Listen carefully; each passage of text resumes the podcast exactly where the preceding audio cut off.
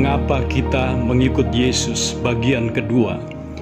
Kalau saudara bertanya kepada saya beberapa waktu yang lalu, mengapa saya mengikut Yesus, maka saya akan menjawab, karena Yesus adalah Tuhan yang telah rela mati di kayu salib bagi saya untuk menanggung dosa saya, supaya saya yang percaya kepadanya diampuni dan diselamatkan.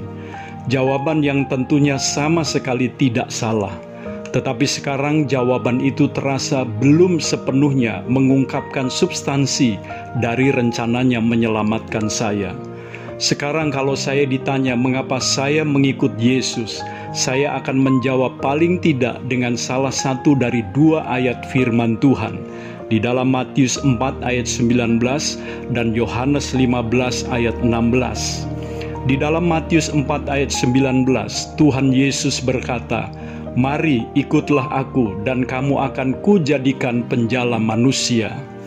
Melalui ayat ini saya menemukan jawaban sederhana namun terkandung di dalamnya rencana Allah yang besar dalam pengiringan saya akan dia. Jawaban mengapa saya mengikut Tuhan adalah karena ia sendiri telah memanggil saya untuk mengikut dia dan menjadikan saya penjala manusia. Di dalam jawaban ini, saya mencoba mengoreksi dan menetapkan dalam hati saya sendiri motivasi yang sesungguhnya dalam mengikut Yesus, yakni memberi diri untuk dijadikan penjala jiwa. Ya, inilah motivasi saya mengikut Dia, memberi diri untuk dijadikannya penjala jiwa. Di dalam Matius 4 ayat 19, saya melihat kedaulatan Kristus di dalam menetapkan panggilannya Petrus dan Andreas sedang menebarkan jala di danau untuk menjala ikan karena mereka adalah nelayan. Namun mereka segera meninggalkan jalannya dan mengikut dia saat itu juga. Saya ingat puluhan tahun yang lalu di dalam keadaan saya dan keluarga yang serba sulit, saya telah belajar memberi diri memenuhi panggilannya untuk dibentuk menjadi penjala jiwa di Sekolah Alkitab Beji Batu Malang Jawa Timur. Sampai hari ini dia masih membentuk saya untuk tujuan yang mulia itu. Dari Matius 4 ayat 19 ini juga kita dapat melihat dua hal menyangkut panggilan mengikut dia.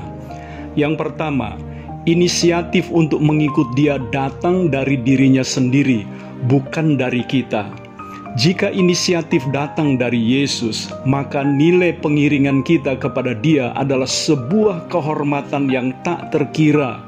Bandingkan jika saudara datang ke istana negara karena dipanggil presiden, dengan jika kita datang atas inisiatif kita sendiri sebuah kehormatan karena kita dipanggil untuk melayani kerinduan hatinya bagi keselamatan jiwa-jiwa.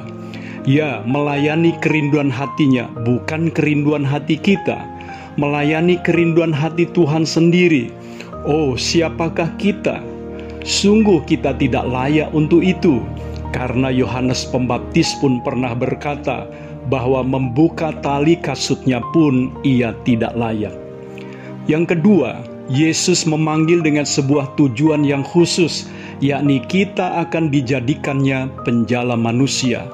Di dalam panggilan ini dia menyatakan siapa dirinya, yakni pribadi yang mengasihi jiwa-jiwa sehingga di dalam panggilannya itu terkandung rencana agungnya agar kita juga menyatakan kasihnya kepada mereka yang belum diselamatkan. Itu sebabnya mengikut Kristus sangat tidak bisa dilepaskan dari tugas untuk membawa jiwa-jiwa kepadanya.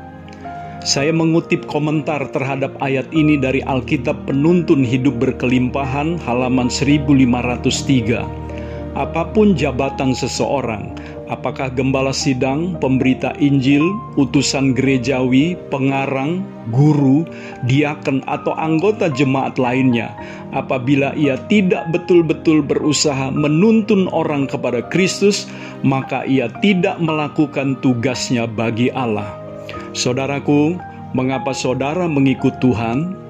Ketika kita diselamatkan, maka salah satu buah keselamatan itu adalah kerinduan untuk melihat keselamatan jiwa-jiwa yang lain. Jika kita sebagai orang-orang yang telah diselamatkan tidak lagi merindukan keselamatan jiwa-jiwa dan berusaha membawa mereka kepada Tuhan, maka keadaan rohani kita lebih buruk dari orang kaya yang masuk neraka, yang masih mengingat saudara-saudaranya yang belum bertobat. Dia meminta kepada Bapak Abraham untuk mengutus Lazarus agar memperingatkan saudara-saudaranya itu untuk bertobat. Apakah kita merindukan pertobatan saudara-saudara kita? Ingatlah, mengikut Kristus tidak bisa dilepaskan dari tugas membawa jiwa-jiwa kepadanya. Mulailah dengan mendoakan mereka. Saya Theo Barahama, Bring Heaven Home, Tuhan Yesus memberkati saudara.